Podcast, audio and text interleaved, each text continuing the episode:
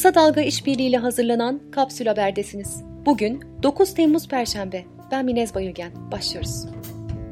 Sakarya'daki havai fişek fabrikasında meydana gelen patlamanın ardından tutuklanan müdürler Hasan Ali Velioğlu ve Asiye Angın'la ustabaşı Erşan Öztürk ve iş güvenliği uzmanı Aslı Bozkurt'un savcılık ifadelerine ulaşıldı. Tutuklular fabrikadaki ihmal ve alınmayan önlemleri anlattı. Üretilen mallar nemlenme yapmıştı. Kurutmak için dışarı çıkardılar. Hatta bu ürünlerden duman çıkıyordu.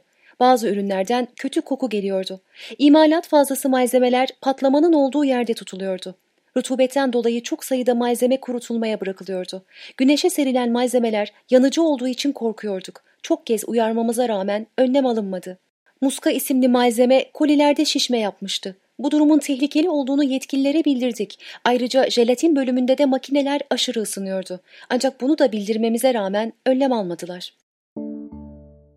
Van Gölü'nde altmış sığınmacıyı taşıdığı sırada batan gemiye yüz altı metrede ulaşıldı. Van Gölü'nde on bir gündür havadan, karadan, göl yüzeyinden ve su altından sürdürülen arama tarama çalışmalarına altı kişilik sualtı arama timi katılırken Deniz Kuvvetleri'nden gelen ekip de yatay sonar ve rov cihazlarıyla geminin yerini tespit etmek için çalışma yürütüyordu. Sığınmacıları taşıyan tekne yirmi yedi Haziran'da batmış, şu ana dek on iki kişinin cesedine ulaşılmıştı. İstanbul'da Harem'den Küçük Suya kadar uzanan sahil şeridinde kabuklu yemiş yemek ve satışını yapmak yasaklandı. Kuralı ihlal etmenin cezası altmış bir lira. Kıyafet zinciri L C Waikiki çalışanlarından ürünlerde gökkuşağı ve tek boynuzlu at temalarının L G B T algısı yaratabilecek şekilde kesinlikle kullanılmamasını istedi. Milli Piyango'nun beş gün içerisinde yaptığı on numara, sayısal loto ve süper loto çekilişlerinde toplam on altı milyon altı yüz seksen beş bin liralık büyük ikramiye Çankaya'dan kupon yatıran talihlilerin oldu. Baro başkanlarının meclis önündeki bekleyişini takip ederken gözaltına alınan gazeteci Sibel Hürtaş yaşadıklarını kaleme aldı. Hürtaş, bir kadın polisin ağzını ve burnunu kapayarak "Öl, öl, öl, seni öldürmek istiyorum" dediğini yazdı. Artık yeter, kadınlar yaşam güvencesi istiyor diyerek İstanbul Aile Çalışma ve Sosyal Hizmetler İl Müdürlüğü'nde eylem yapan kadınlar tutuklama talebiyle mahkemeye sevk edildi. Gözaltına alınan yedi kadın adli kontrol şartı ve yurt dışı yasağıyla serbest bırakıldı. Urfa'nın Viranşehir, Akçakale, Birecik ve Bozova ilçelerinde terörle mücadele şubesi ekiplerince eş zamanlı operasyon düzenlendi. Operasyonda aralarında H D P Viranşehir İlçe Başkanı Hıdır Oktay, D P P Parti Meclisi üyesi Bekir Karageçili ve parti yöneticilerinin de bulunduğu on üç kişi gözaltına alındı. Sağlık Bakanı Fahrettin Koca'nın basın toplantısından satır başları. Aşıyla ilgili süreç başarılı gidiyor. Eylül ayında klinik çalışmalarına geçebiliriz. Son bir haftada en çok vaka görülen iller İstanbul, Ankara, Gaziantep, Konya. En az vaka görülen iller Tunceli, Artvin, Iğdır, Erzincan. on üç ilimizde en yüksek haftalık vaka sayılarına son bir ay içinde ulaşıldı. İstanbul'un piki tamamladığını görüyoruz. Anadolu'da ise birinci dalga hala devam ediyor. Kurban Bayramı'nda il bazında bazı kısıtlamalar söz konusu olabilir. Dünya Sağlık Örgütü, koronavirüsün havada asılı kalan minik parçacıklar yoluyla yayılmasının ve bulaşmasının mümkün olabileceğini gösteren yeni veriler olduğunu kabul etti. Hakkari Devlet Hastanesi'ne siyah maskeyle giriş yasaklandı. Karar, uzmanların koruyucu özelliğinin olmadığını sıklıkla vurguladığı siyah maskelere ilişkin ilk yasak. İstanbul'un ardından Ankara dahil on dört ilde daha asker uğurlamasına kısıtlama getirildi.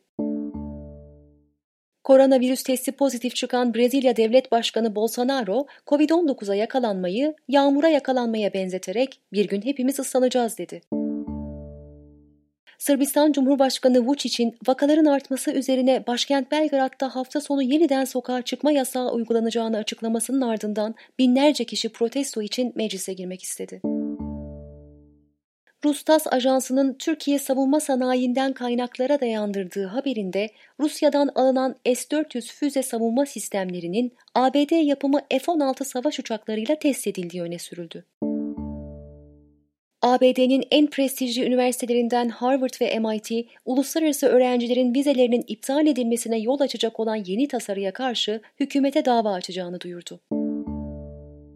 A B ve Türkiye arasında on sekiz Mart iki bin on altıda imzalanan Mülteci Mutabakatı çerçevesinde Almanya'nın Türkiye'den dört yılda yaklaşık on bin sığınmacıyı kabul ettiği bildirildi. A B D'nin Minnesota kentinde kahve aldığı Starbucks'ta bardağına Ayşe yerine IŞİD yazılan Müslüman bir kadın dava açtı. Rusya'nın Sibirya bölgesinde Haziran ayında tarihin en yüksek sıcaklıklarının yaşandığı, bu nedenle orman yangınları ve karbon emisyonunda artış olduğu kaydedildi. A B D Başkanı Donald Trump'ın yeğeni Mary Trump, amcasının tekrar seçilmesinin demokrasinin sonu olacağını söyleyerek ailesine anlattığı bir kitap yazdı.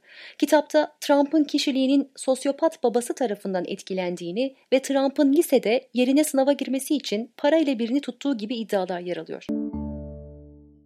Uluslararası piyasalarda altının ons fiyatı Kasım iki bin on birin ardından en yüksek seviyesini gördü ve bin sekiz yüz doları aştı.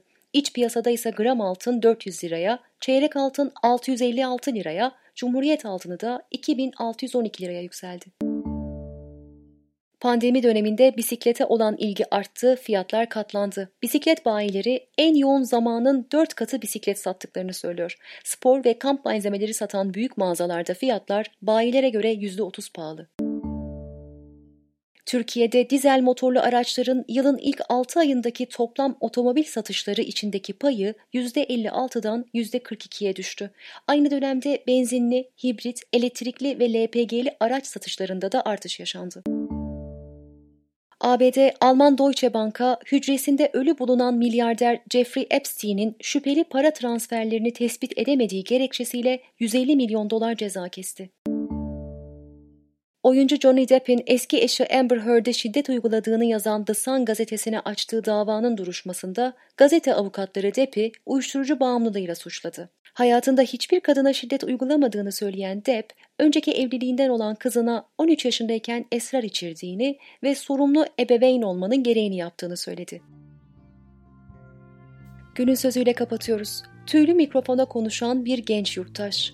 Kitap okuyorum ama devamı gelmiyor. Psikolojim bozuk, kaldıramıyorum. Geçim derdinden kendimi geliştiremiyorum.